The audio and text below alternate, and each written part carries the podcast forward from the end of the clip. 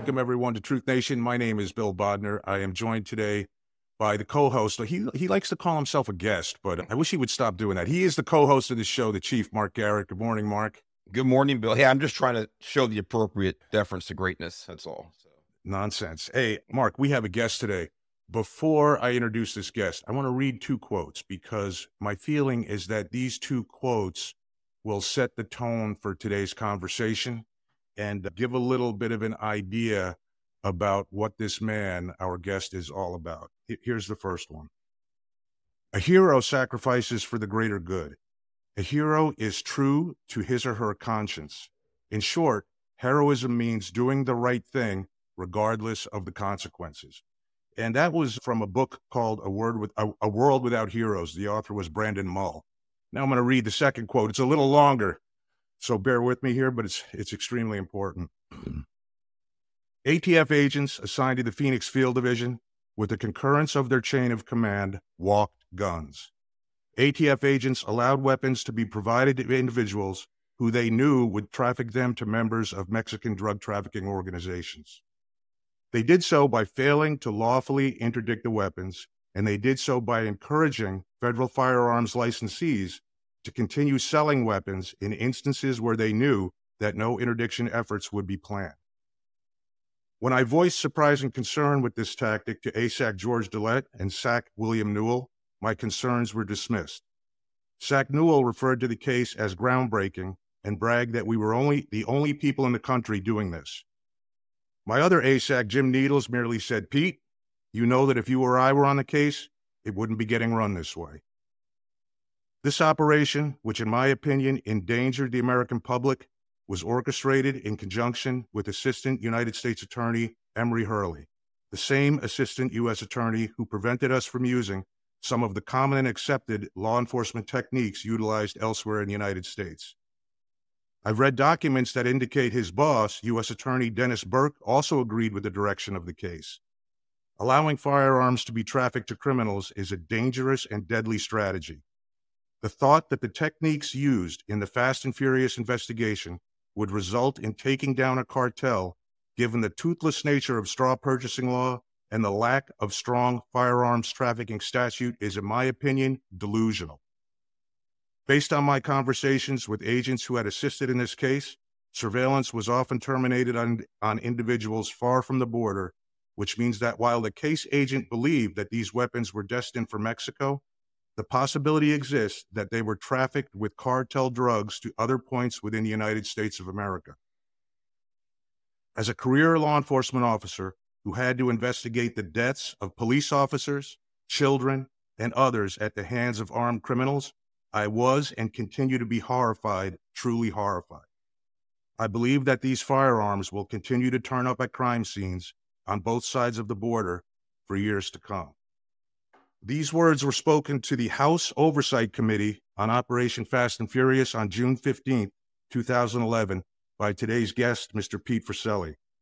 Uh, Pete retired from the ATF a few years ago, and he his role at the end, I believe, was uh, Deputy Assistant Director of the agency. Prior to ATF, he served 15 years with the New York City Police Department, and he was on the Bronx Homicide Task Force. He volunteers at Empower Oversight, a government watchdog organization. Mark, you and I may have to talk okay. about getting involved offline no with them. Pete, and by the way, the the main reason he's on today is he's also a, a author. Uh, his book, The Deadly Path: How Operation Fast and Furious and Bad Lawyers Armed the Mexican Cartels, will be released on March fifth, twenty twenty four. Just well, I guess about a week away now. Pete, thank you for joining the show and welcome. Oh, honored to be here. And hey, thanks for both your continued uh, several decades of service to public safety, right? We took an oath a long time ago, and it's nice to see folks still banging the drum, getting the message out to keep people safe, even yep. in retirement. That's one thing I always say is that the oath never expires. Once you take the oath, you live the oath. Yeah. Right. So, Pete, let's start back in your early days. T- tell me about where you grew up and what life was like coming up. Sure. I grew up in a part of Yonkers, New York, just north of the Bronx border, uh, not too far from a place called Getty Square. We were like, the, there was three or four white families left in the neighborhood. We were one of them. And it was funny because when I was a kid, we got along with everybody. There were no issues back then. People respected one another. But there was a lot of crime in our area. And I remember Yonkers Police Department was doing a buy bust operation and it turned into a gunfight. And then the crime scene tape went up. And I remember as a kid, you see the, only people who crossed that tape were the cops. And I, I just was caught up in the mystery of, wow, those guys know what's going on. Like they know the things that the other people on the other side of the tape don't know. So as a little kid, I was so intrigued by that. That and, and the cop shows I watched as a kid, that's where I leaned towards wanting to be a police officer. Probably was like eight or nine years old. And I, that's what I wanted to do from that point on. Wasn't 100% sure because you never know, but you know, it just it was something that got its hooks into me and never let go. So was it something, was that pursuit, did that help keep you out of trouble growing up? Would, would, would you, is that something that's fair to say? I, I know with me, I knew that's what I wanted to do. And sometimes I'd make decisions based on that, right? Well, define trouble. I, I still hung right. out. I still hung out in the park with my friends and drank beer. Sometimes we'd have a keg hanging out in the Lincoln High School parking lot, and the cops would come and we'd run away. But I, I never hurt anybody, or I was always disres- I was always very careful to not be disrespectful to teachers or my elders or priests or cops for that reason. But yeah, I still grew up and made my mistakes, which I think helps you as a cop if you've done some of those things. Again, without delving into like the criminal world, drinking beer, hanging out uh, underage, perhaps is not lawful, but I, I don't know that it was actually as bad as some of the other things that folks were doing in the neighborhood. Yeah. So, any you play any sports in high school or any? I played baseball, but I wasn't great. I did that since I was a young kid. I grew up idolizing Thurman Munson, who was the catcher for the. Oh. So I didn't live too far from Yankee Stadium. But yeah, I, I, wasn't very good at sports, to be honest with you. I was okay. I wasn't horrible, yeah. but yeah, it, it, certainly wasn't tall enough to be very successful at basketball. And I was a skinny kid, so I, football just wasn't a good fit for me either. Talk about drinking beer. 836 River Street in the Bronx. Stan's Sports Bar across the street from Yankee Stadium. Yeah, I, I was a big Yankee fan growing up, and I probably spent too much time there when I shouldn't have. So, so Pete, how old were you when you uh, started with New York City Police Department? Believe it or not, I took the test to be an NYPD cop at age 16 and a half. You could be 16 and a half and take the test back then. So I took it. I was in 10th grade. I took it at Taft High School in the Bronx, passed it. And I was happy because I knew that eventually I'd get the call. In fact, they called me a couple times and it, I was like, don't you folks do the math? I'm not old. So I went to applicant investigations. They're like, oh, you're too young, go home. So that happened twice. But yeah, I was 20 when I got sworn in, hit the streets, still 20 years old. So it was weird because it was right around the time that New York changed the, uh, the age for drinking. So I was able to patrol the streets. I had a gun, took the gun home, obviously. And, but I wasn't old enough to go out and drink in a bar. It was weird. And in hindsight, I don't know. I was still immature at the time. If uh-huh. that was wise hiring people at that age, but it was great because I work with a lot of folks. Some of the cops I work with were around during the Serpico days because back then wow. people stayed on the job for decades. Was, mm. but uh, so I had a lot of the benefit of learning from some really senior people with a lot of time on the job, which is something you don't see too much nowadays. I remember when I came on with the NYPD, a duty captain, which is a precinct commander, they were old men, white hair, red faced now you go to a precinct, captains are like 30 year old, 32 years old. Yeah. So what experience are they pulling from? So it's a, different profession now than it was when I started. Pete, no, what was it? What, what, go ahead, Mark. No, it's just funny you said Serpico because we're going we're going to talk obviously about people who are stepping up and doing the right thing, or at least trying to, like you did, Pete, in the con- congressional hearings. And people are not familiar with the Serpico story. They should become self-educated. Watch the yeah. movie, read the book. It's fascinating and it's really it's really a story of courage. Yeah. But go ahead, Bill. Yeah, Pete. What was the minimum age at NYPD back then? Twenty. It was twenty. It was twenty. Okay. Yeah. So this was 1987. 20 years old. Now I think it's 23, if I'm not mistaken. And it used to be that you could do 20 years and then retire with half your pay, or if you did more, then you got more prorated. If you did 40 years, you, you left with your full check. I don't know mm-hmm. that many folks did it. I did know one guy who worked 42 years, actually, Rudy Edwards, old time African American guy, great cop. He was the first guy that told me I was a skinny kid when I got out of the academy. He's like, Pete, people are going to see you got that clean leather. Your patches aren't dirty. They're going to test you. And he, he said, look, first guy that gets in your face, you better knock him on his ass or folks are going to think they can come up and do it all the time. And he was right. It was different. Back then, policing was somewhat of a full contact sport because don't forget, crack had just come out. Edward Byrne had just been assassinated right in Queens. So the whole tone of policing in New York had changed. They created the tactical narcotics teams. So it was an interesting time to learn how to be a cop. But I was blessed to work with a lot of older guys that just they were just thrilled to show you the job. Mm-hmm. And if you're willing to just keep your mouth shut and learn from them, then it, it helps. What year was this, Pete? 87. 87. And we're, so graduating the NYPD Academy, where's your first assignment in the city? Well, before Giuliani merged the departments, there were three. There was New York Yeah. City Housing, Transit, and NYPD. I was a housing cop. So we all took the same test, went through the same academy. I didn't know I was going to be a housing cop till the day I got sworn in. They sent me up to the 11th floor. I was like, oh boy, what happened? Yeah. So, uh, but I'll tell you what, it was it, it was the best job I ever had. Small department. The, the captain knew your kids' names. You knew the captain's kids' names. It was like family, and you learn community policing, which I'm a firm believer in. Like I knew the people who lived in the projects. They knew me. There were times where you'd use force, and the people in the community would actually cheer you on because they knew you weren't an asshole. You weren't beating up on people. You were doing, you were helping keep their neighborhood clean. And look, we had some folks who maybe were a little bit heavy handed and they weren't, they didn't get that same kind of support from the community. But if you were there treating people with respect and then you had to do what you had to do, they understood why, which is something that I think is sorely missing today that folks assume every time police use force that it's a cop doing something wrong. Unfortunately, sometimes necessary force has to be used. That's why they call it necessary force, right? Right. So different And, time. Where, where was your first assignment? It- P- PSA 8, which is in the Bronx. It Okay. covers like Soundview section of the Bronx, Castle Hill projects, Soundview projects, Bronx River projects. And then some of the projects in the North Bronx actually weren't too bad.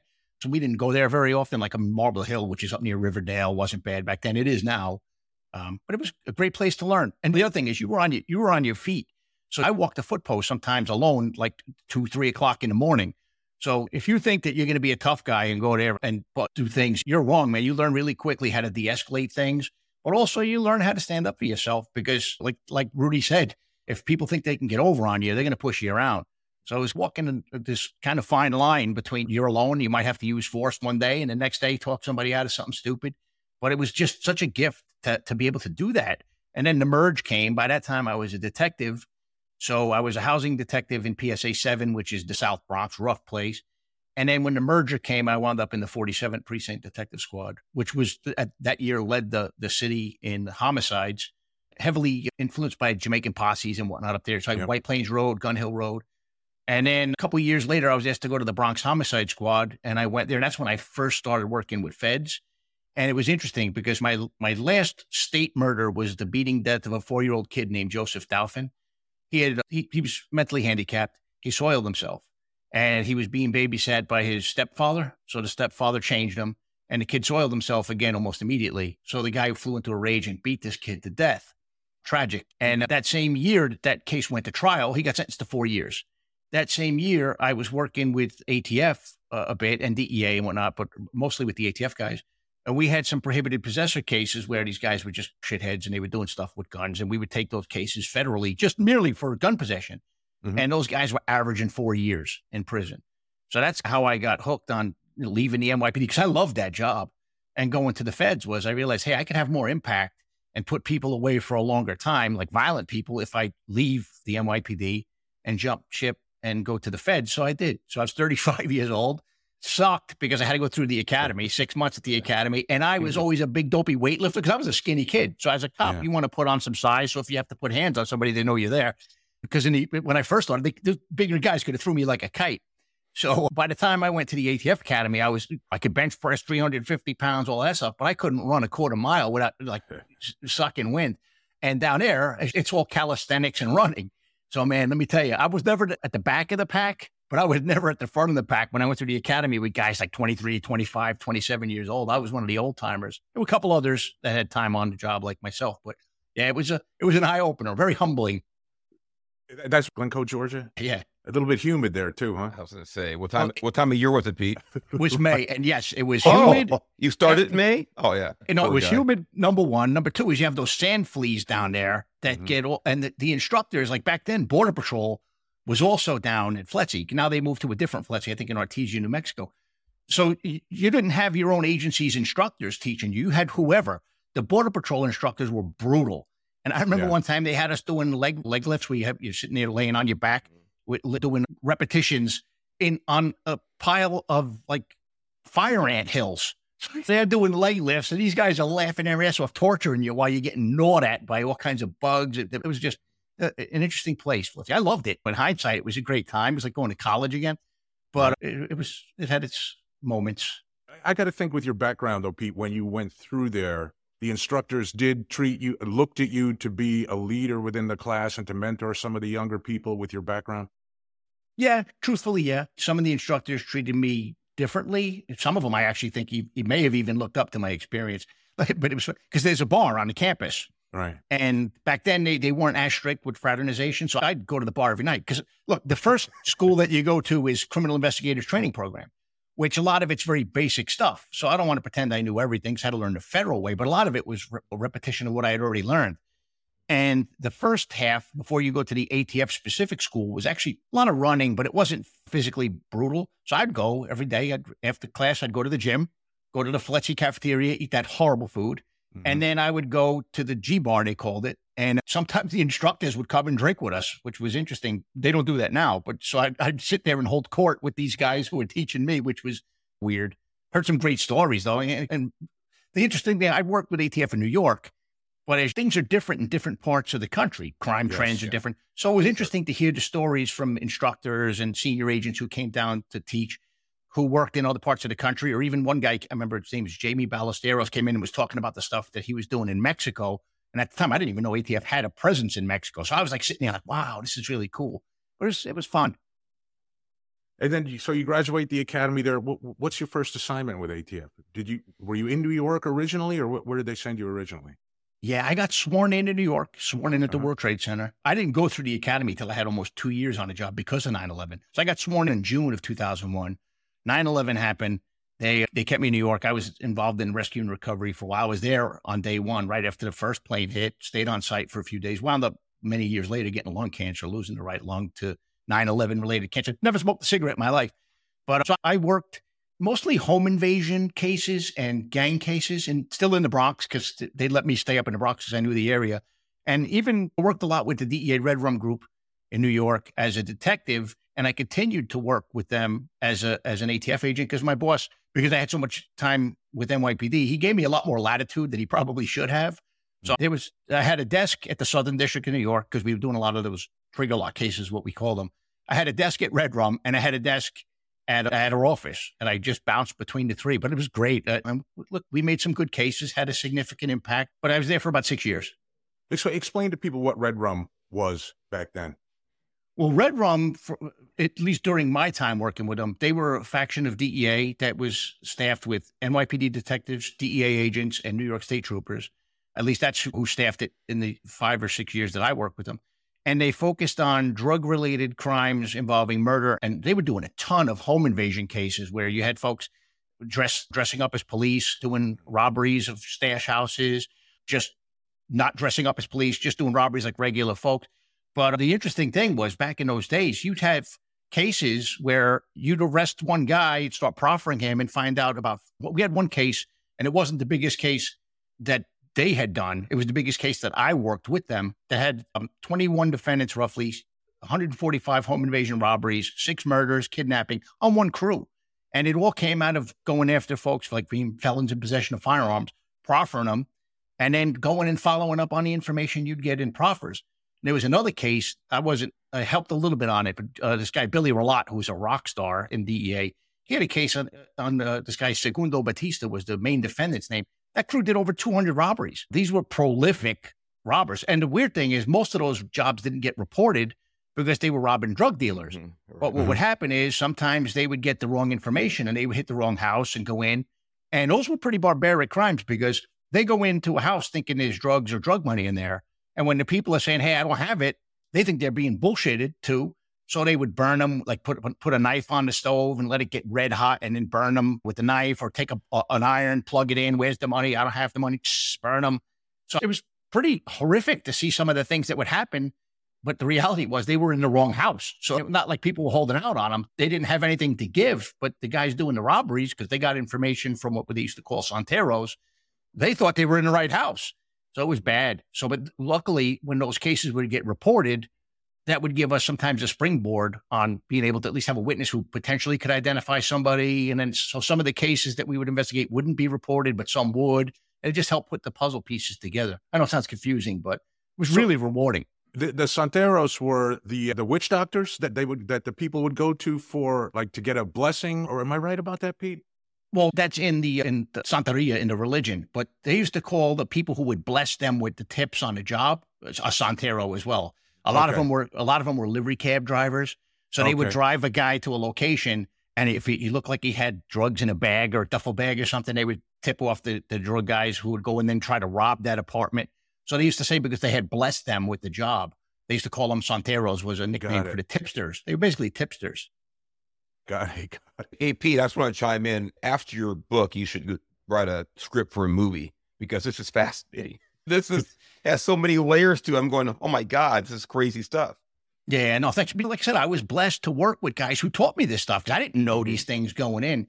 And the Red Rum guys, who all worked for Derek Maltz, who I know is a mutual friend of mine uh, and yours, Bill, those guys were rock stars. So just, again, it's another chapter in my life where I was blessed to be around people who just knew the job but we're more than willing to teach you the job. So that, and that's how you learn how to do it. You, you, if you think, if you go into this profession thinking everything, you're going to fail. So yeah. I was blessed to work with some really sharp guys, and, and those were the sharpest of the guys I worked with. Pete, not to get too off track, but do you think today with earlier retirements that, that that's missing or that's a part of pol- uh, policing, especially in a city like New York, that's gone? And what impact does that have on younger guys coming up? No, it's massive impact. I learned from guys who had a lot of time on the job. Like as a new detective, most of the guys I worked with had 30 years on a job. I had seven. So there was so much that they blessed me with just because they wanted to teach you. Look, this is a profession where you learn constantly throughout your time on the job. Like the day that you think you know everything, that's the day you need to go away. So you're talking to a guy who's got 35 years on a job. He's been a detective for 20 something years. He's going to know tricks that you don't just learn unless you've done it. So when you have guys now that are retiring the minute they hit that 20th year, you're missing that experience mm-hmm. because you, you don't learn this job that quickly. And then the other thing is, this is a strange profession in that crime trends change, the laws change, department policies change. So if you're not willing to be a sponge and continue to just absorb that knowledge, you're going to fail. So to be around guys that had 35 years of being a sponge and they were willing to wring it out for you was a gift. And it's a gift I tried to pay back as I got further on in my career. But I'm so deeply grateful to those people who took the time to teach me the profession because it, look, it's a noble profession when you do it right. And I think most people try to do it right. But yeah, I, I'd say the impact is, is profound when you have folks that don't have that experience to pass on because they don't stick around long enough.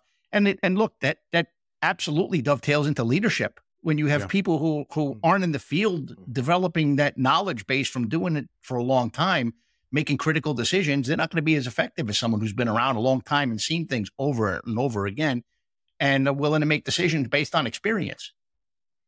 Yeah, that's a great point, Pete. Two things. Eh, so, so what's your feeling? I mean, people may not know that in federal law enforcement, there's a mandatory retirement age, 57 years old. What, what's your feeling on that, Pete? Do you think federal law enforcement loses experience? They lose uh, a little bit on the top end when they're forcing people out the door, or do you think that's a necessary part of it to keep the to keep agencies young and stay current with times?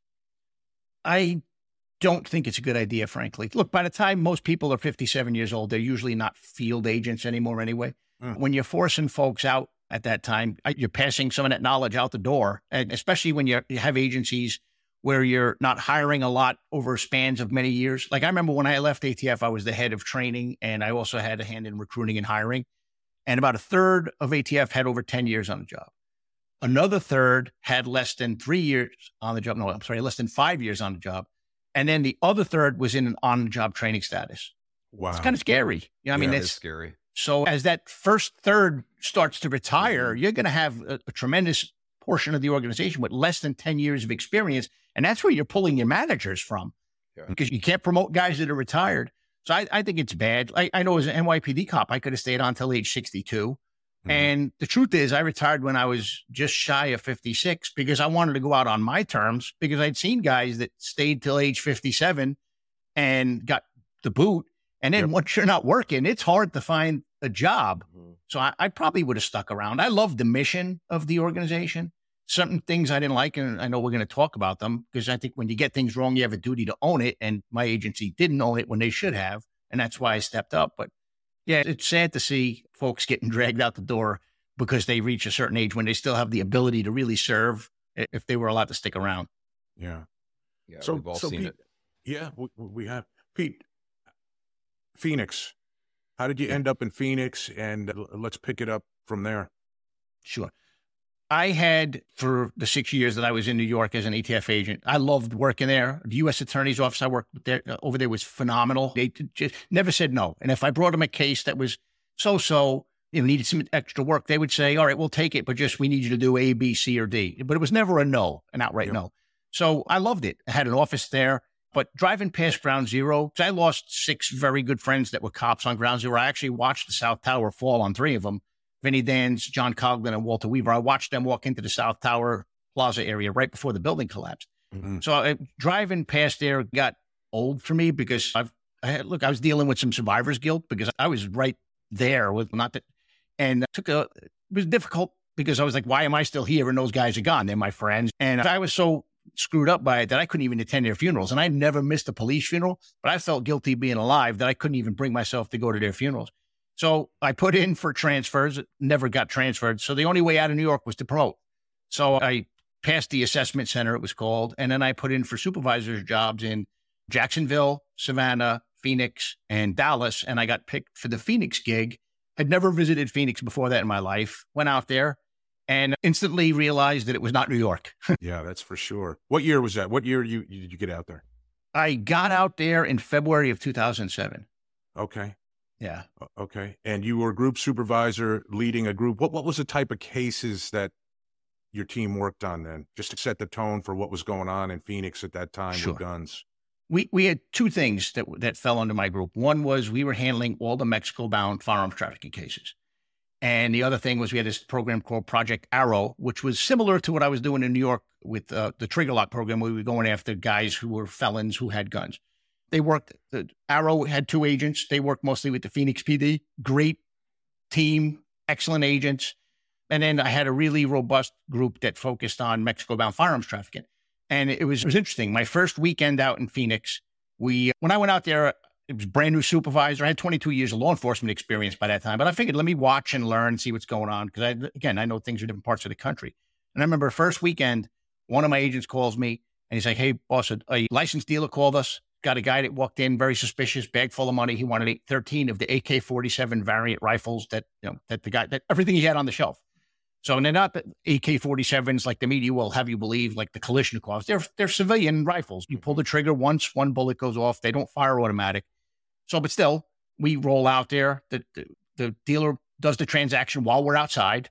We watched the guy load the, thir- 13 rifles into the car, heads off. We would never do the interdiction in the parking lot because the FFL, we don't want to burn the FFL because these guys are smuggling to cartels. Mm-hmm. And if these guys realize that the, the dealer is calling on them, they'll go back and smoke the guy. So we would follow them off site, do a car stop, separate everybody. Basic policing, get them to have differing stories, you know, escalate it to probable cause. So I remember on that particular car stop, we seized the, the 13 rifles. And my agent calls Emory Hurley. Well, I'm sorry, at that time it was Rachel Hernandez and runs this the scenario by her. And she's like, all right, let him go. We can go pick him up later, which to me was weird because in New York, it would have been all right, bring him to jail. We'll write a complaint, take him out of jail tomorrow, and then you bring him to the magistrate. Mm-hmm. So to let them go was odd. And, but I was like, okay, I'm new here. I don't know how it works. So they, these guys go, we take them. So anyway, they refer the case to the U.S. Attorney's Office, and that indictment never came. And I would watch that unfold time and time again. So we were taking those cases when we could to the county prosecutors, which was discouraging because we're not local cops. We're supposed to be taking things to, to federal court. So, but yeah, time and time again, I would watch my agents go out there, do things that happened. And you, you name where in the country, they were following the, the law. They were doing things, basic police techniques, nothing crazy. And they were constantly told no. So that's, that was something that was a bit of an eye opener. So for years, we were interdicting the firearms every time. The dealers would call us every time. So it would, it would unfold a couple of ways. One is they would call us. We would get out there right away, set up surveillance, maybe sometimes even let an agent go in just to see who's filling out the papers so that they could keep the uh, uh eyes on and let us know what's going on. And then we would do the interdiction.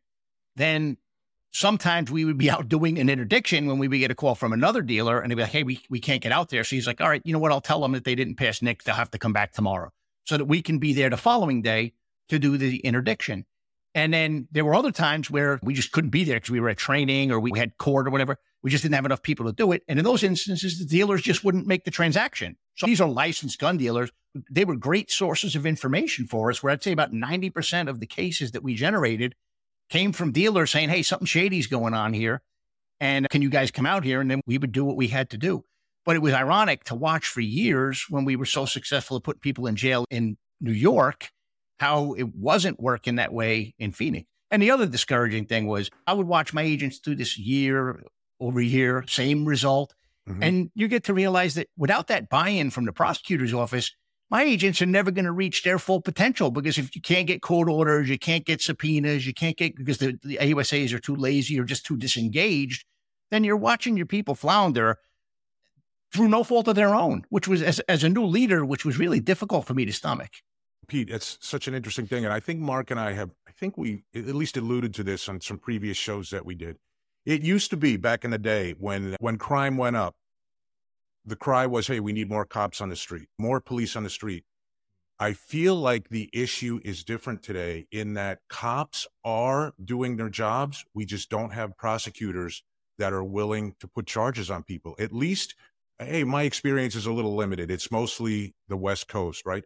On the West Coast, I can tell you that there is not a desire to charge people. There's not a desire to incarcerate people. And what happens is the system runs amok because, as you said, for your, it, it's incredibly frustrating to law enforcement uh, to put the work in and have it result in what? In nothing, mm-hmm. right? In nothing. And just so so people understand, I, probably and Pete, correct me if I get off track here. I, I'm I'm retired too, but to explain how the federal justice system works a little bit, because people will say, well, why didn't you just arrest those guys? He he bought 13 guns. Why don't you just arrest those guys? So federal agents, obviously, they're empowered to make arrests. They do not charge people. Prosecutors charge people. So there's really two ways that a federal agent can arrest someone. They can make a probable cause arrest, meaning that activity, or like the case you described, Pete, guy bought 13 guns, he's driving away, you know it's illegal, you have probable cause, stop him, arrest him. Here's why prosecutors don't like cops and agents to do that. It puts them on the clock. They have to now do the work, right? That person's going to, that person has to have an initial appearance, let's say within 48 hours. So right away, that prosecutor has to sit down with the investigating officers, get the story, uh, put the, let's call it an affidavit, put the affidavit together. It's basically write down the story about what happened and why that, how that person committed this crime, what the crime was, what the evidence is, and present it to a judge. They don't necessarily like that. The second way that an arrest can be made is indicting the suspect ahead of time, right? And we've moved in the federal system, at least on the West Coast, we've moved to a system because of a lack of trust in law enforcement, Pete, that this is really the only way cases get charged. They'll still do probable cause cases uh, on occasion, but you really have to put pressure on prosecutors to do it. You have to say, because they will say, let them go. Just that, like, just like that example you said, we had caught people with drugs in LA, drugs and guns in LA. DEA had, and the prosecutors would say, "That's great. Let them go for now. We'll get, the, we'll do the indictment. We'll charge them. We'll go back and get them later. We know we're never going to get them later, and we know they're never going to get charged. It's well, incredibly frust- frustrating, Pete. Yeah, well, there's that. Plus, the targets we were going after, we knew were smuggling guns. Which, when we stopped them, they had 13 guns, right? They weren't mm-hmm. loaded, thankfully. There were other car stops we'd have where folks did load guns. I'll tell you about one of those. But my concern was, wait a minute, you're asking me, as you point out, like if they're not going to charge the person, we're wasting our time because you can't arrest somebody knowing that the U.S. Attorney's Office is telling you don't bring them in. Uh, in New York, we would make summary arrests, as we called them, mm-hmm. and the mm-hmm. prosecutors would never give us a hard time. There was one time where we made a summary arrest in Phoenix where we were a, a somewhat new assistant U.S. attorney almost accused us of kidnapping. You can't do that. Well, yes, we can. But we had got into an argument where I had actually had to speak to her boss yeah. because I had made summary arrests. She was telling me legally there was no legal ability for a federal agent to do that. So eventually her boss backed off, but explained how they don't like it. But we had a case that stemmed out of a gun show where one of our agents watched guys who had come out of a, a Ford King Ranch, beautiful truck, by the way, mm-hmm. brand new, red, with Sinaloa license plates. So mm-hmm. we watch them go into the gun gun show. They buy a bunch of AK knockoffs. They buy some of the big drum magazines. They buy cases upon cases of ammo. think it was, it was 10 cases of a thousand rounds each, and they load them into this truck with Sinaloa license plates. We conduct the car stop. Well, the Phoenix police sergeant was the one that actually was calling it out. So when we, we catch up to them, they stop the car. By this time, one of the rifles had a loaded magazine, right? An AK knockoff. Again, it's not a machine gun, but it's still a rifle. And we were carrying pistols at the time. When we pitched the case to the U.S. Attorney's Office, their response was, well, this could be perceived as racial profiling. We're not going to take this case. Like, timeout. The the car has Sinaloa license plates. It's illegal for a person who's not a, a, here legally to buy a gun and to possess a gun. So, well, they'll, they'll say that the car stop was the result of uh, racial profiling. Let them go. So we luckily we were able to take that to the county, and then ICE came and, and started their deportation proceedings. This is the kind of stuff that we dealt with all the time. Mm-hmm. And the weird thing is we got the, the tips from the, the licensed gun dealers, and that includes at gun shows, because they would see people selling guns off paper and tell us, hey, there's something shady going on here. Mm-hmm. And you look at what's going on now, where the gun dealers are being demonized by the current ATF director. But what's worse is after like three years of doing this, my group's focus changed because Phoenix had become the capital of home invasion robberies and kidnappings for North America, only behind Mexico City, which was not a distinction that Phoenix wanted. Mm-hmm. So my group's focus was changed to focus on home invasions. And another group, which was a brand new group, was stood up to focus on Mexico bound firearms trafficking. So when we would seize the guns, they would never get traced from crime scenes because we had them in our custody. Right. And the dealers would call us. So the dealers, the way a trace works is ATF folks uh, in West Virginia will call the manufacturer, Smith and Wesson or whoever, and say, "Hey, did you make this gun? Where was it shipped to?" They'll say, "Yeah, we shipped it to Pete's Gun Store in, in um, wherever, Phoenix, Arizona." So then that's where the, the trace ends is whoever bought the gun at that gun store. So, but we weren't tracing those guns because we had them in our custody. They were never used to shoot some cop or some kid. We we keeping people safe. Would have been nice if people went to jail, but yeah, at least we knew the guns weren't going to be used against somebody who didn't deserve to be on the other end of a, a, a firearm. So all of a sudden, those dealers now, when my group's focus changed, start calling us and they're like, hey, man, we don't get what's going on here. Why are we getting calls from ATF saying our gun was recovered at a crime scene in Mexico?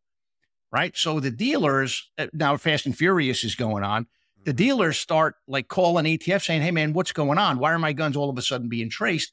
But at the point, none of us in the group that I was in or, or the other groups that were co located with us knew that this new group was letting guns ride off into the sunset and crossing the border.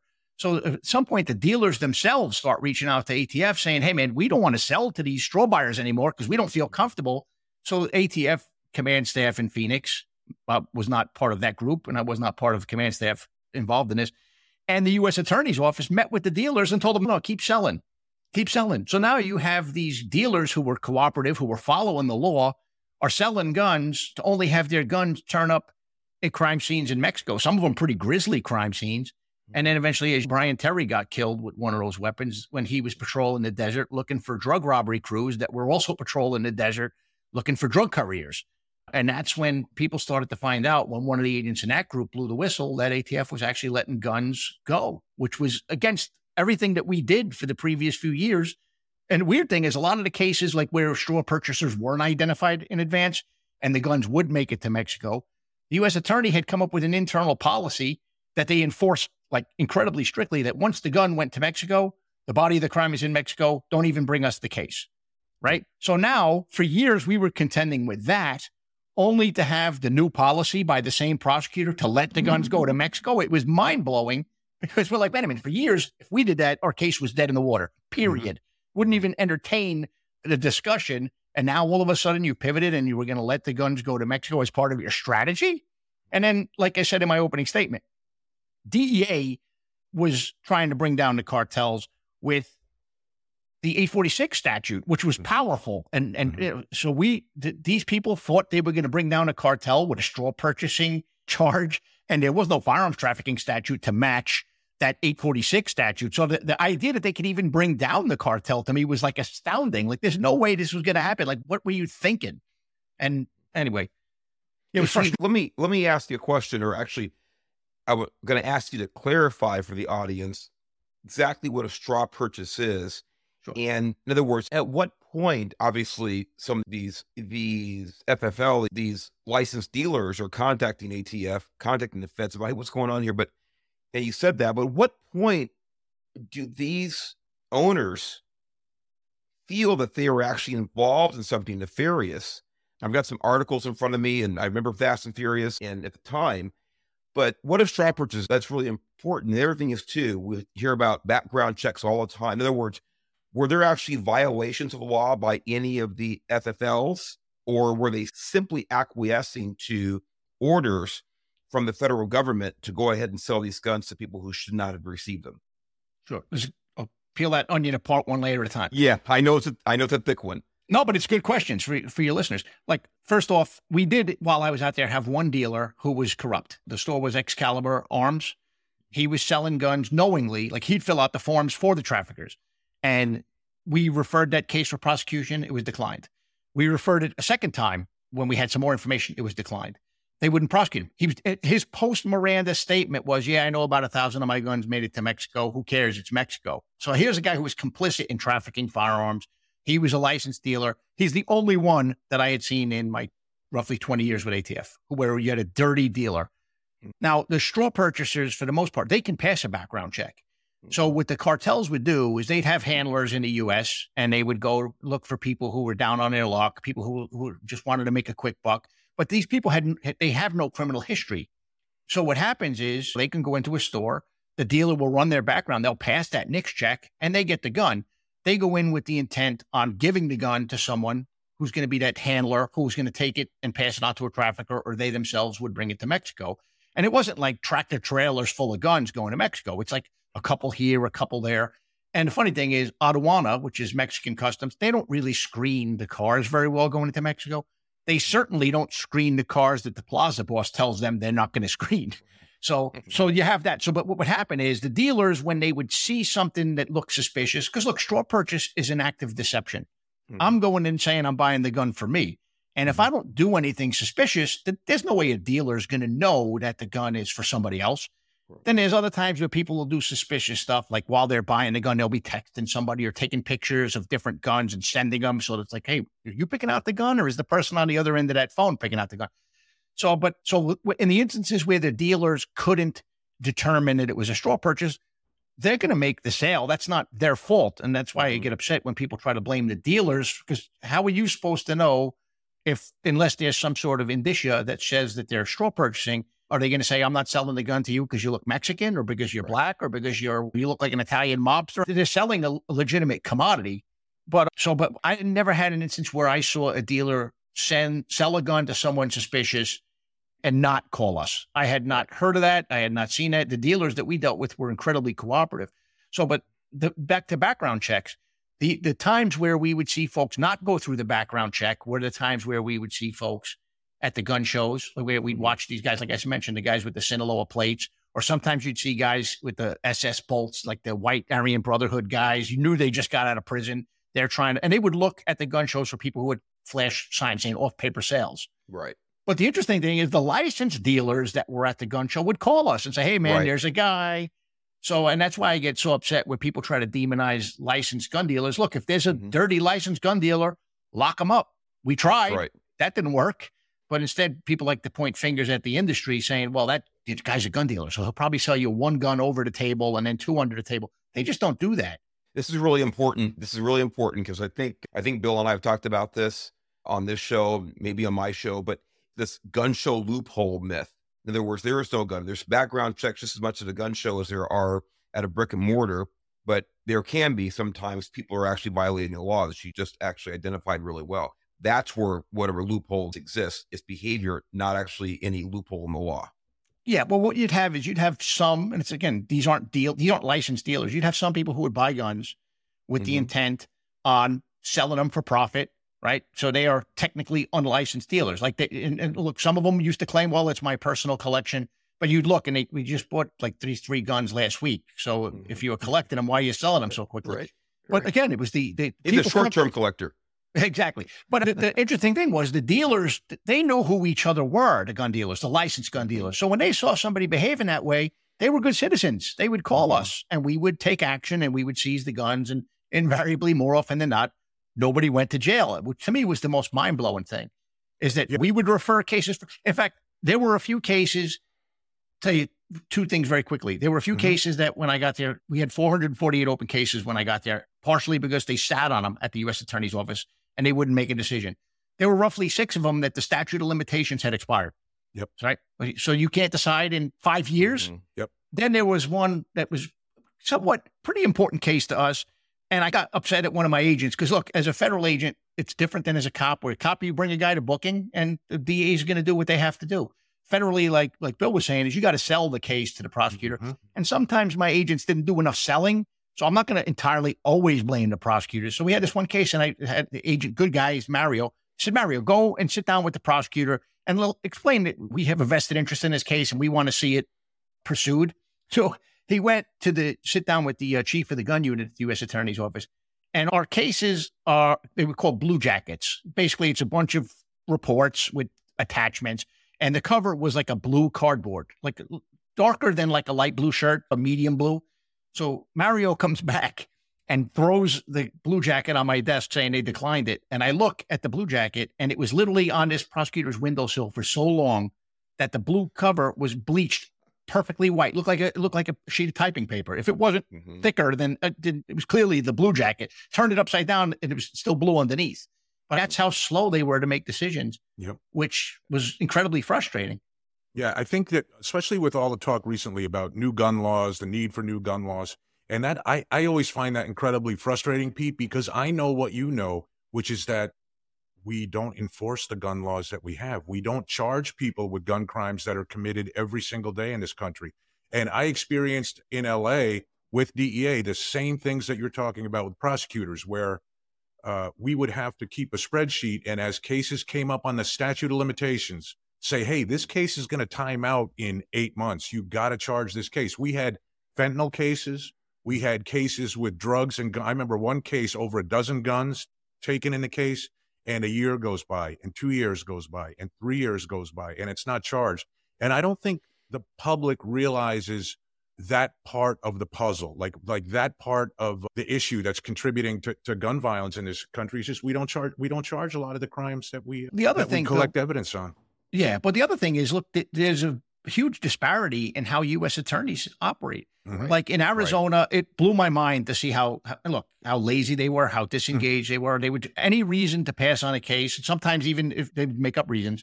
Yep. When I was in New York, I didn't see that. When I was a special agent in charge of ATF's Miami office, the Miami office was not as aggressive as New York, but they were far more aggressive than Phoenix. And then I've been to other parts of the country where the U.S. attorney's offices are great, and then some where they suck. But that lack of consistency really equals unequal justice when you think about it. If, if Pete Forcelli commits a crime in the Bronx, he's going to go to federal prison for four years. If that same person commits that same crime on the streets of Phoenix, well, he's going to get a pass. So when mm-hmm. you think about it, it it amounts to unequal justice. And the other thing is like going back to what I was saying earlier, in those parts of the country, it's really discouraging when you think that the federal agents that work there are never going to really learn their abilities. They're never going to learn the job. And then the other thing in Phoenix that used to break my heart was because look, I had friends in that U.S. attorney's office. I would see people come over from Maricopa County attorney's office and they would get jobs as federal prosecutors because the feds paid a lot more, right? So they would come in like, wow, yeah, I've made the big time, thinking they were going to make all of these cases. And then the office policies would grind them down, where six months later, they were miserable in their jobs. So Mhm. it wasn't necessarily even the, the people sometimes as it was their management and the office policies, which handcuffed them and really prevented us from being able to keep the street safe. And certainly didn't stop the carnage in Mexico or Brian Terry's death. Yeah.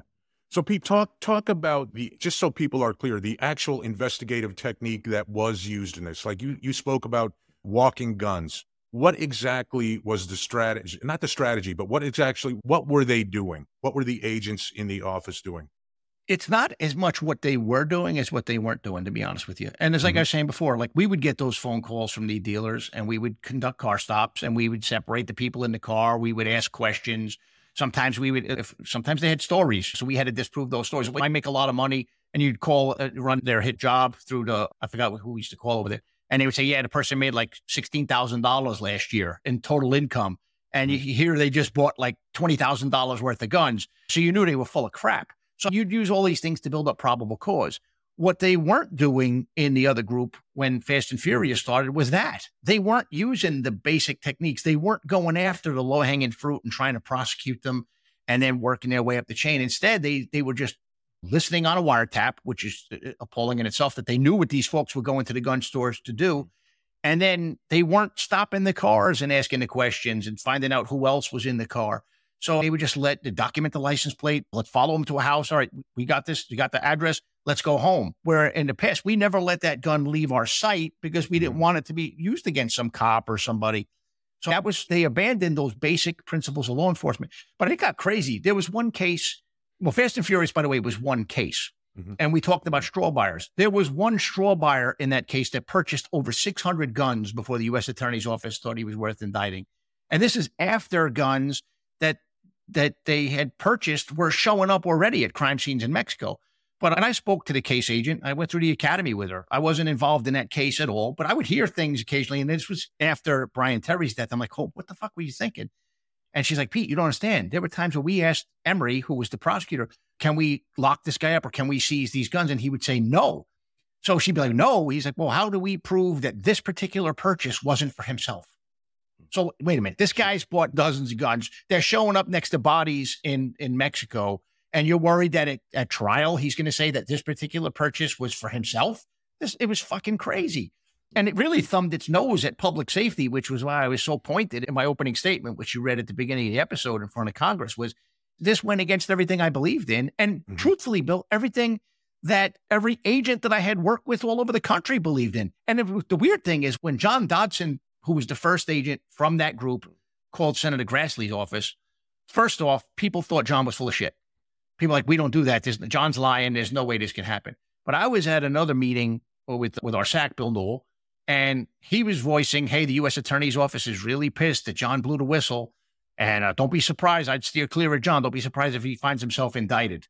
And I'm thinking to myself that day, I'm like, wait a minute.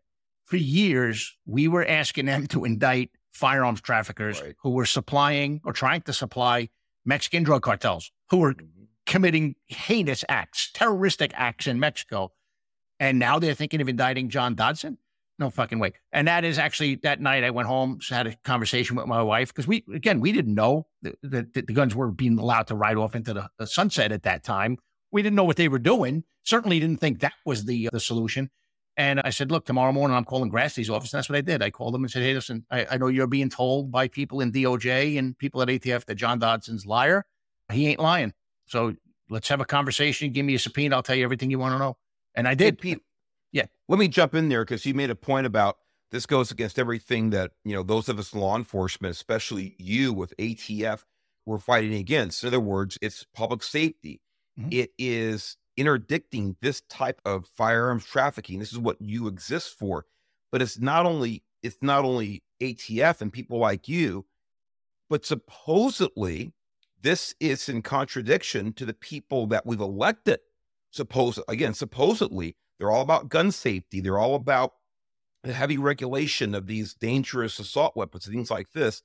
This is where it's so mind-boggling that this this actually occurred because this type of ignorance towards this behavior has to come from the highest levels.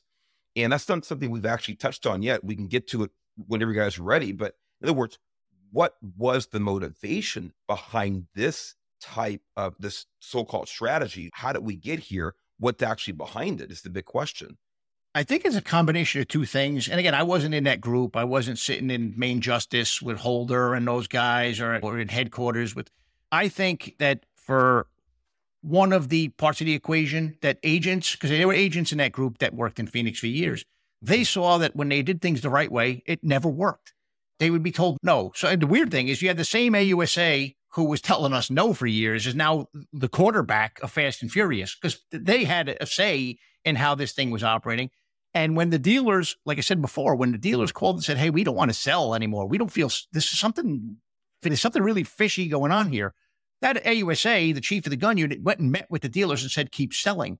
So, but for years, the agents, when they tried to do things the right way, didn't work. So maybe they said, oh, "Let's try it his way now."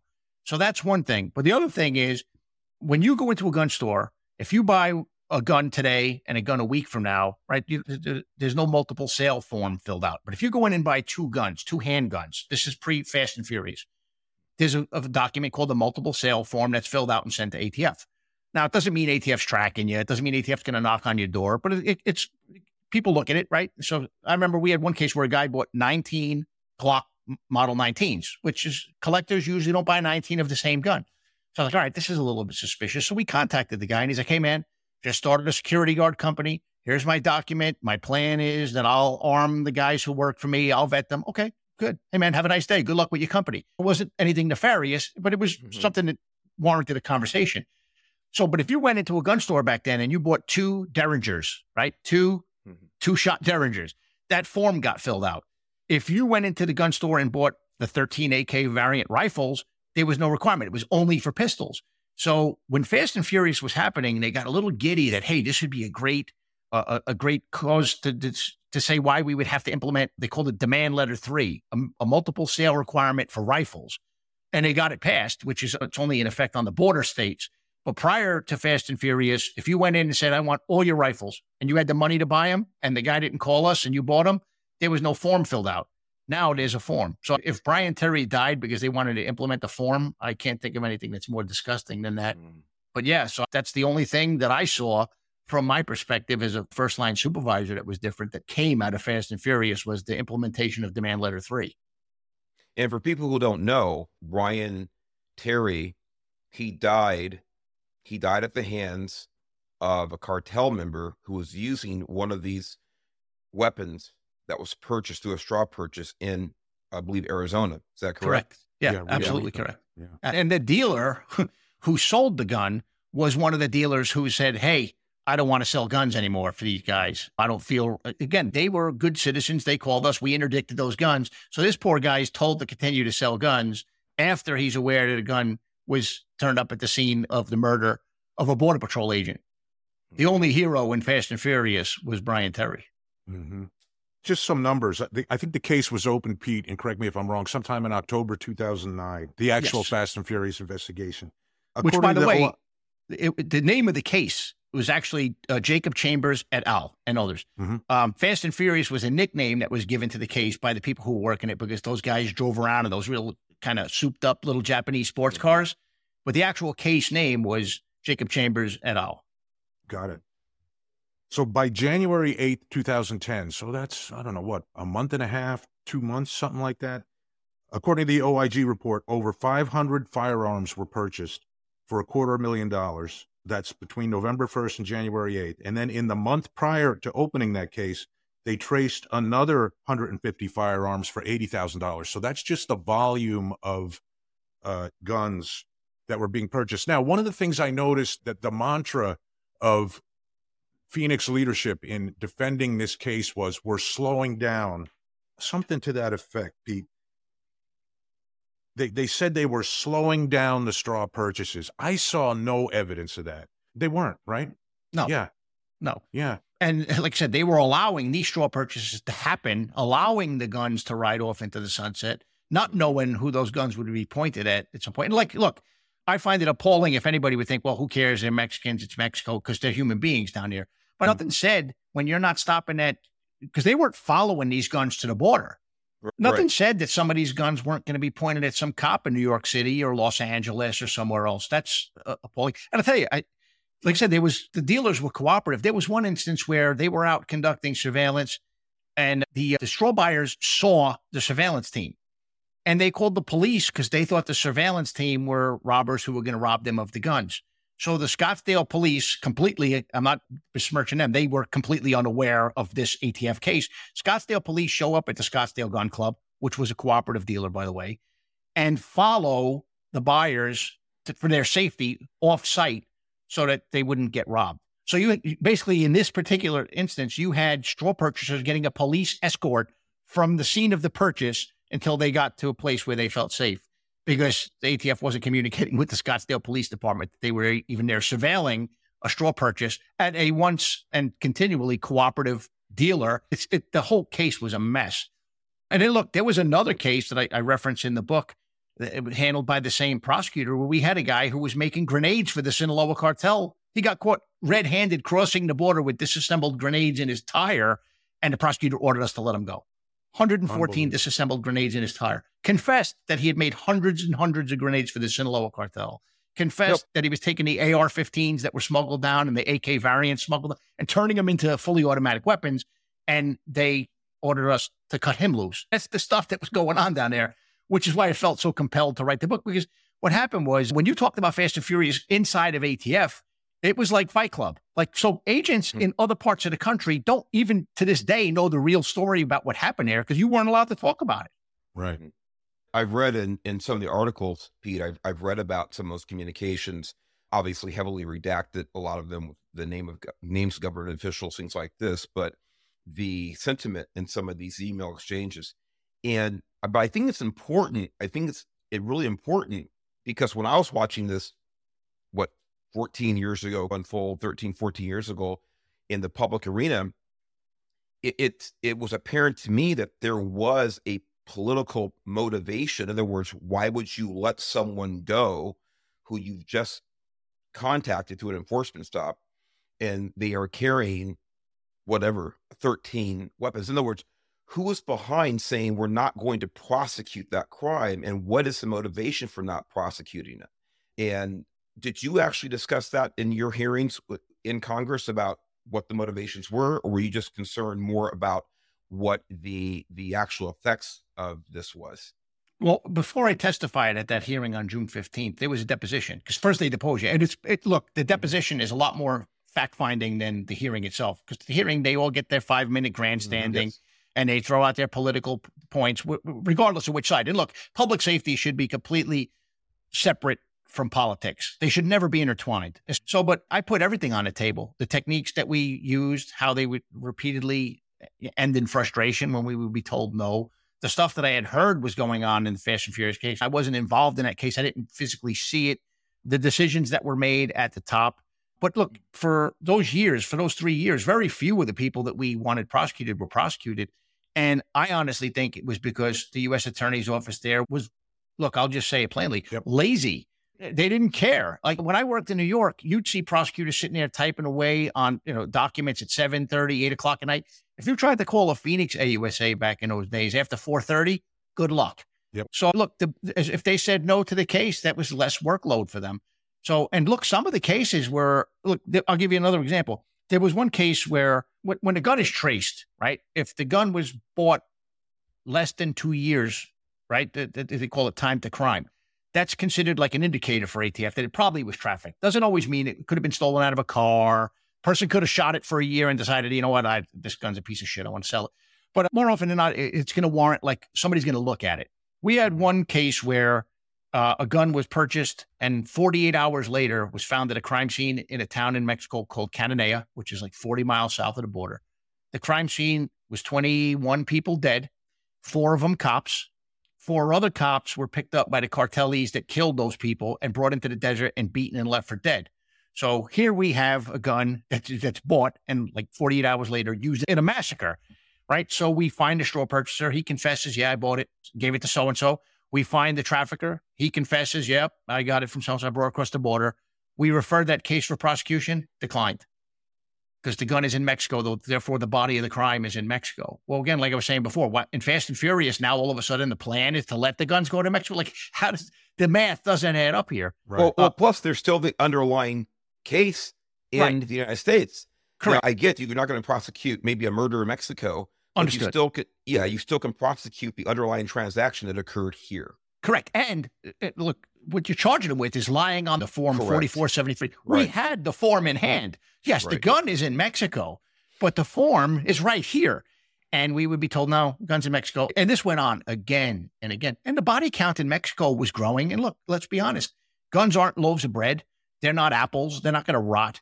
Those guns are still turning up at crime scenes. And look, if I die an old man in my 90s, there'd probably still be guns turning up at crime scenes in Mexico that were trafficked as part of this case. Because mm-hmm. right. as long as the people are using them, they're not recovered, they're out there. They don't biodegrade. They're they're there till they're found.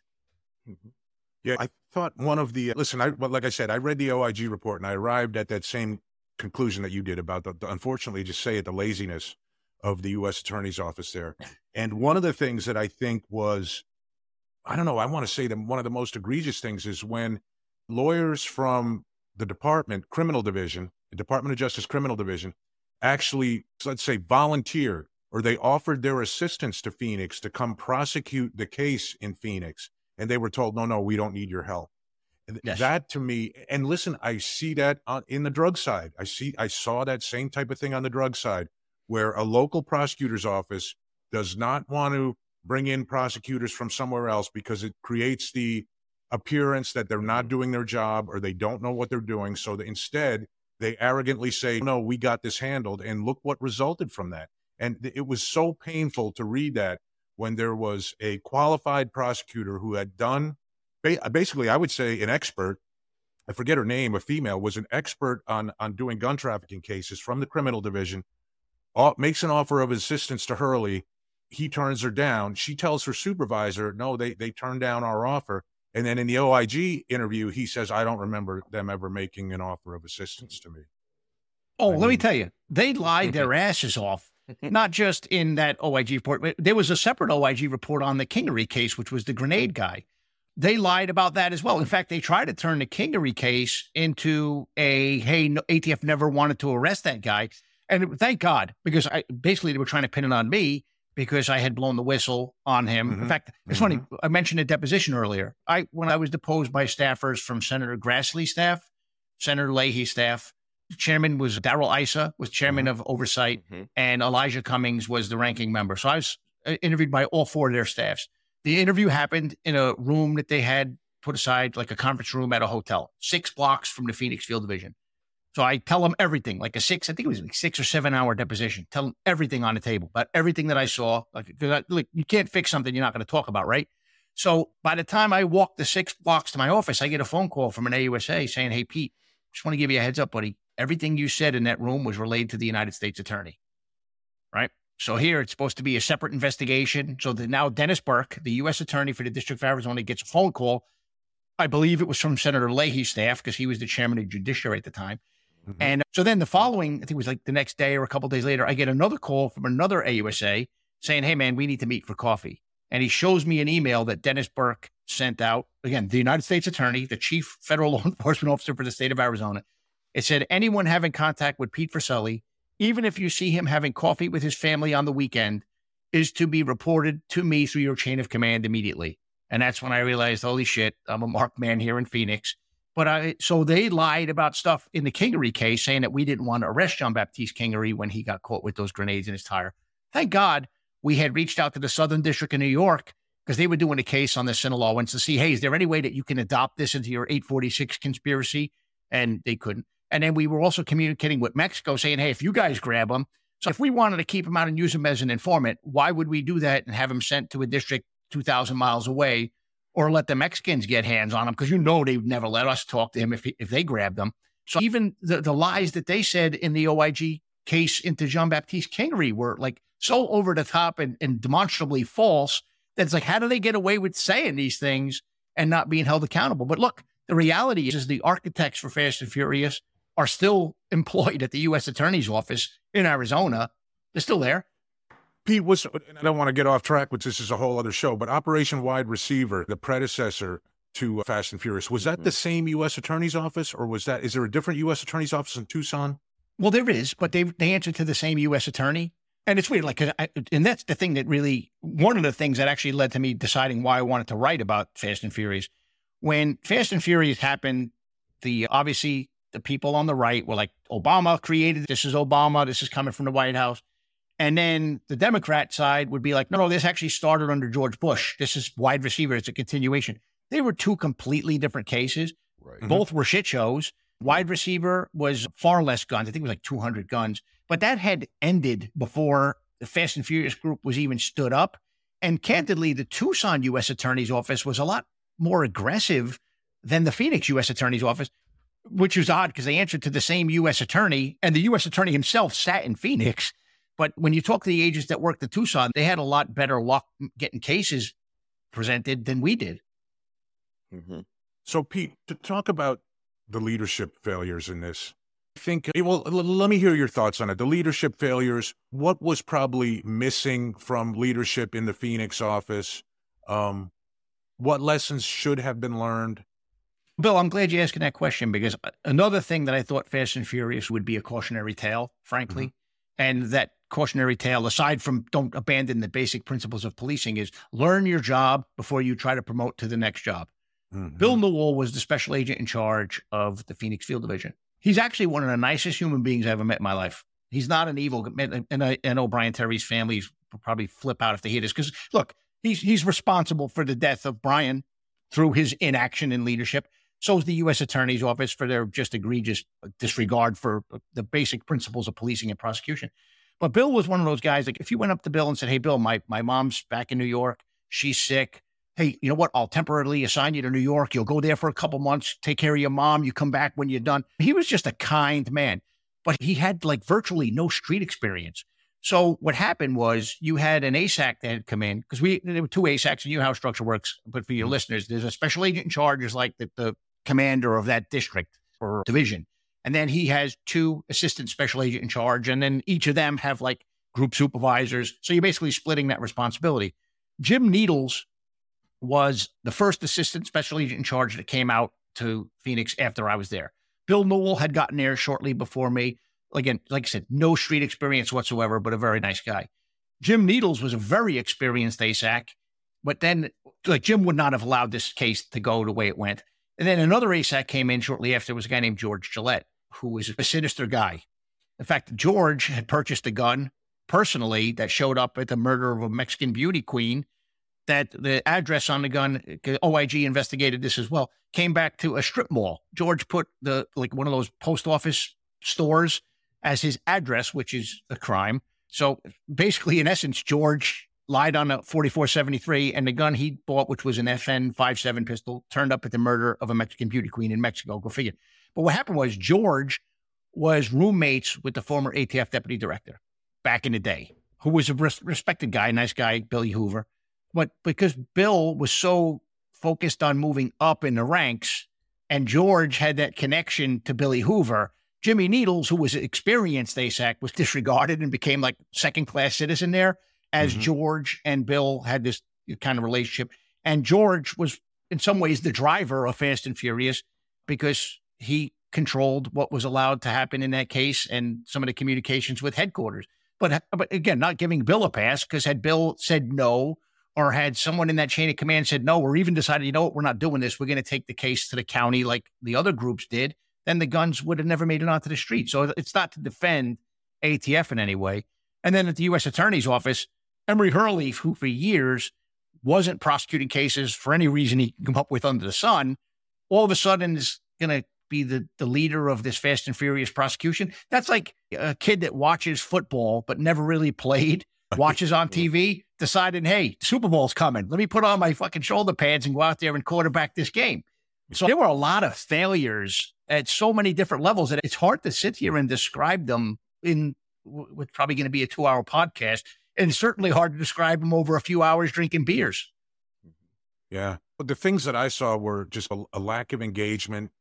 And Mark, you and I talked about this before, and I don't know whether it was you speaking about one of the supervisors you had over the years, but just not asking questions. I even see that on the mm-hmm. private side now when businesses when businesses incur some kind of financial loss or something and they reach out to me and we look at what happened, it's almost always just someone who didn't ask questions and just rubber stamped stuff.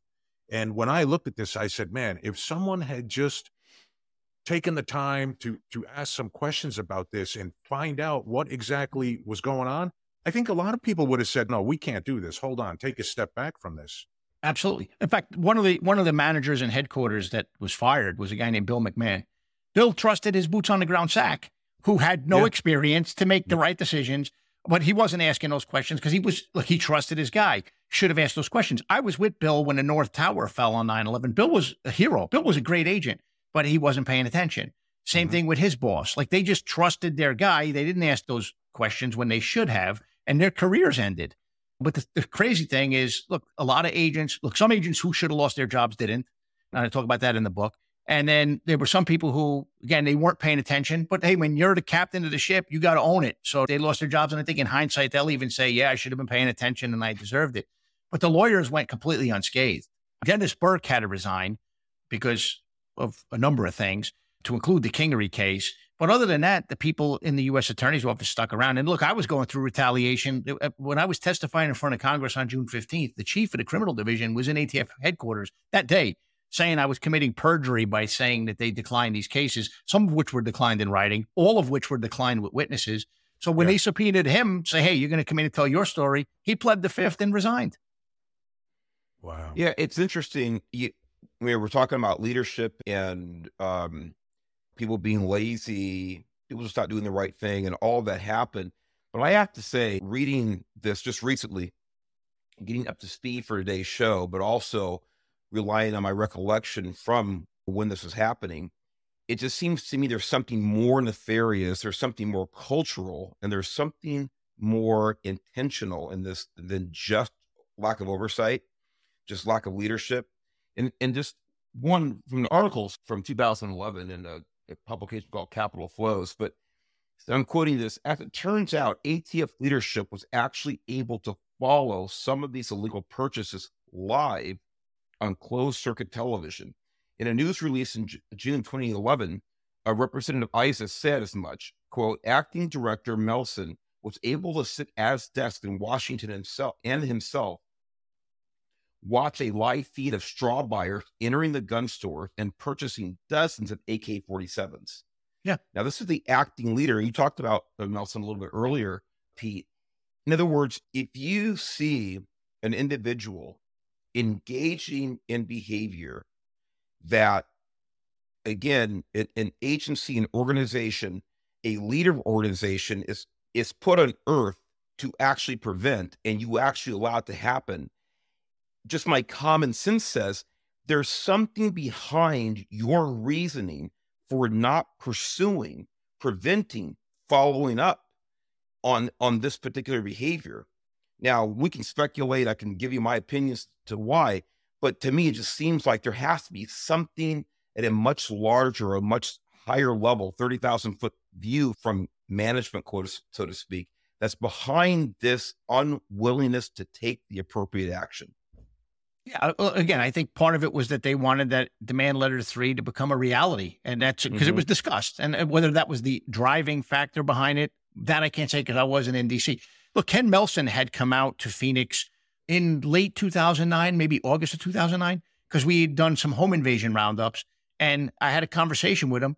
And I told him, because he was asking me, how do you like the job? Like, what? and I told him, look, this job, I love the job. I love my people, but the U.S. Attorney's Office here sucks. And I gave him many of the details about what they were doing. And he, he, I believe he was at the Executive Office of U.S. Attorneys before that. And he seemed to listen.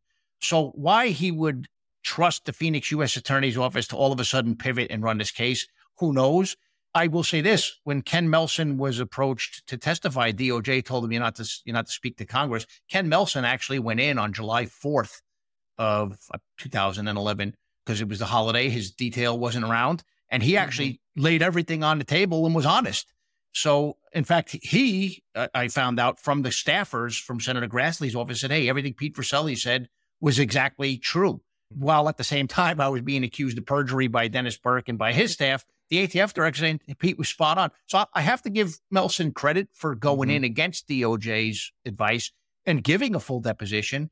And my understanding is that, yeah, he admitted that they fucked up, but he also was truthful about what he knew, which is more than some folks did.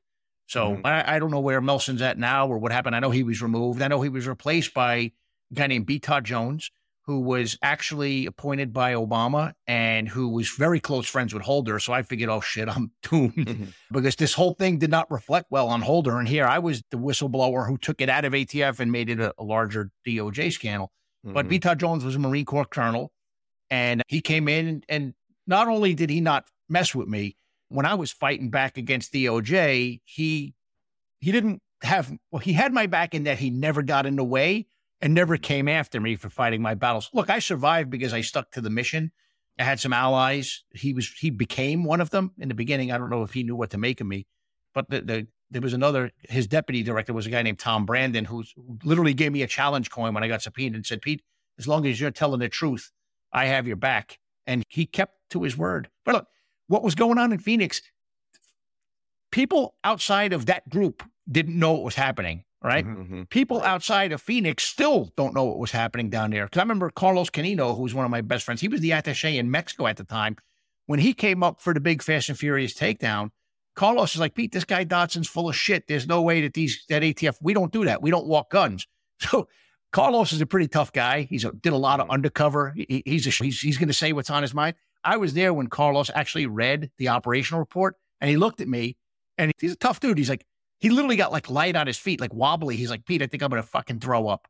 He mm-hmm. goes, these assholes actually walked guns. So here's the guy in Mexico on the other side, had no idea, right. right? He's on the Mexican side, had no idea that Phoenix was allowing this to happen. He had told the attorney general of Mexico, who he was very good friends with, this is bullshit. ATF doesn't do this. Now he's like, Pete, I got to go back and turn, tell the attorney general of Mexico that I lied to her because these assholes weren't telling the truth. Now I got to go and tell her what's really going on in Phoenix. Mm-hmm. Carlos, like I said, I, I never saw a guy like Carlos who's like, like I said, football player, tough guy, get that weak in the knees over reading a document in my life.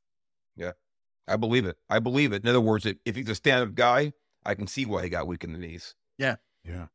Pete, talk about the the retaliation, or I don't know how you would term it, but what happened to yourself and the others in the immediate aftermath of this thing? And then I think years later, as, as the truth actually came out and people saw that you were saying the right thing for the right reasons, how how the attitude hopefully changed. Well, the first thing that happened, obviously, I was accused of perjury. I had the U.S. attorney having his people basically say, "Hey, if you see this guy even on the weekend, I'm to be notified." So, look, you know how it goes. If a U.S. attorney's office decides they're going to get you, it could be something as simple as you testified that you thought you saw a white car and it was a gray car. Oh, he's lying. So, and, and mm-hmm. with in the federal system, there's that Giglio thing where if, yeah. if they say that you're being dishonest, you can get stripped of your security clearance and you get you're done. You're without a career. So initially, I tried to keep running my group, but when I realized that the U.S. Attorney's Office had it out for me, that was not a safe place to be for my people. So I said, look, I approached the guy who had talked about with the coin, Tom Brandon. I said, Tom, I don't think I could be a good advocate for my group with the U.S. Attorney's Office. So they, they removed me from my office partially with my because I didn't want to put my people in a bad spot either. Mm-hmm. So, but for a while they didn't know what to do with me. Like I wanted to transfer, and they're like, "Nope, he's staying there." So I actually I read the Beltway Sniper after action report three times. Sat there. People would come to me for advice from other groups. I was the senior supervisor in Phoenix by that time, so I was quietly advising folks on things. But eventually, I got surveilled, right? And then the DAG's office came out and did their own investigation. And it was funny because while I'm getting interviewed by this woman from the Deputy Attorney General's office who had never prosecuted a case, she was a civil rights lawyer she mm-hmm. confides in me that she's very good friends with Emory Hurley's mentor, who was the chief of the gun unit before Emory, whose performance was equally abysmal, although she didn't have a big scandal under her belt. So I was like, oh, this is not good. So, but mm. because they were surveilling me, right now I have to get an attorney. I'm not going to get on my computer and email my attorney, and I'm not going to get on the phone because I didn't know who was surveilling me. Is it OIG? Is it FBI? At the, at the request of the U.S. Attorney's Office, not that I had an axe to grind with them. So I wound up having to travel back and forth to meet with my lawyer. And around that same time, my wife had a knee replacement. So I, I wound up almost bankrupt. We had $26 left to our name. I had a hmm. mortgage payment coming. So I had to pawn all the watches I had owned. I used to be a watch collector. So I pawned the watch to pay a mortgage payment.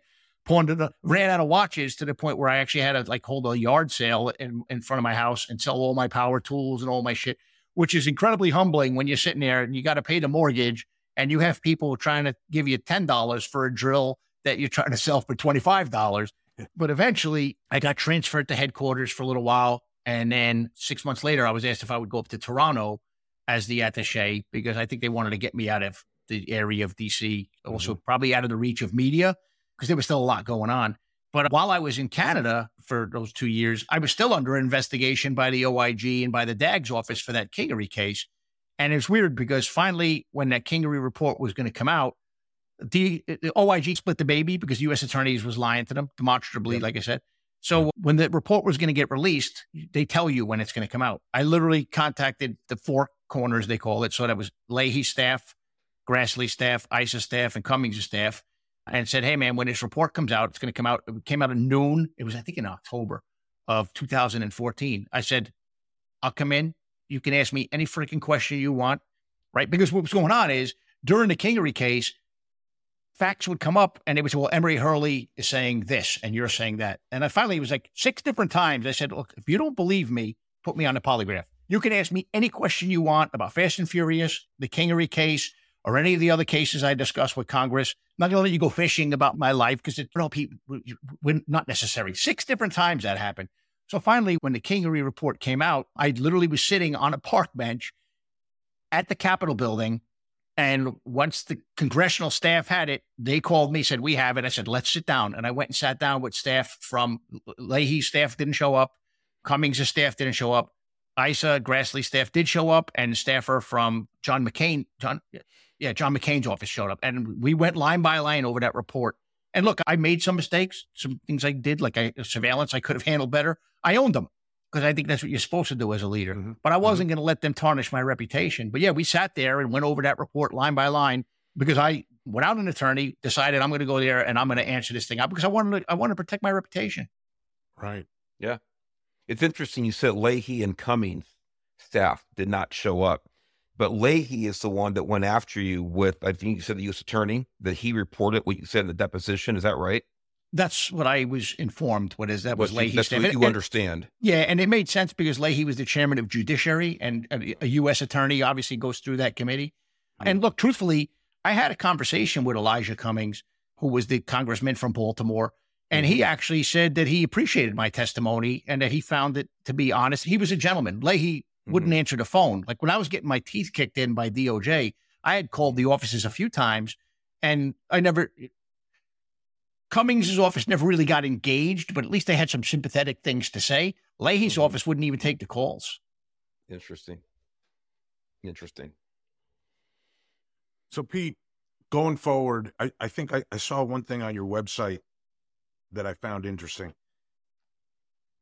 It's it's a quote from I think your website now. Most people think that what happened with Operation Fast and Furious and some of the related cases was something that could never happen again. I provide a presentation that describes how it can. The key component required for that to happen is a lack of leadership, particularly when it comes to making tough decisions. So, are you involved besides being an author now? Are you doing leadership stuff? Are you taking the lessons that you learned from this and passing that on to, uh, to law enforcement and business? Yes, yes. Because look, uh, Hope MacAllister was the case agent Fast and Furious, mm-hmm. right? And Emory Hurley was the prosecutor. And they, look, at some point, that first line supervisor could have said, hey, we're not doing this anymore. Right. Right. Or could have went and fought and said, hey, man, we're going to, we're going to stop taking these cases to the state because I don't feel safe letting these guns right off into the sunset. He didn't, right? The next layer up, like each layer, someone could have said, hey, stop. And no one did. And like I said, some of it was inexperience. Some of it was people wanting to make other people happy. Some of it was, I think, somewhat strange. Like George Gillett was just, like I said, a kind of a strange guy. There was allegations that he had walk guns on a case years earlier in somewhere, I believe, in Wisconsin or Minnesota. So I could have stopped it at some point. It's like when you're on the firing range, right? And you see mm-hmm. something unsafe, someone can yell stop and the shooting stops until mm-hmm. you figure out what's wrong and you fix it. And then the shooting begins again. If agents in that group had spoken up sooner, maybe it could have stopped earlier. John Dodson did blow the whistle. He was the first guy to come forward. And then I told you what happened with that. Once the U.S. Attorney's Office was upset with him when there were rumblings that they may indict him, I was like, I didn't even understand what was going on in the group at the time. But I right. knew that for years when we were referring cases to them of actual criminals, they weren't prosecuting it. So it was a mess on both sides, on the U.S. Attorney's Office's side and on ATF side. And look, it went all the way up to, to I believe the White House, but I could tell you at least to Eric Holder because mm-hmm. I remember when this was going on, everybody was like, well, we didn't know. We didn't know. Yeah, you did know because I saw yeah. the briefing papers that went up to headquarters and I know that Holder was being briefed. So, you know what? The, the taxpayers deserve, at least if you make a mistake, that you will own the mistake and fix the mistake. And instead, there were years and years of cover ups and lies.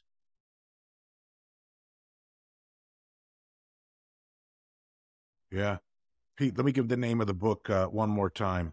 It's The Deadly Path How Operation Fast and Furious and Bad Lawyers Armed the Mexican Cartels, due out March 5th. Hey, we could talk about it for hours and not do it justice. Everyone's got to get this book.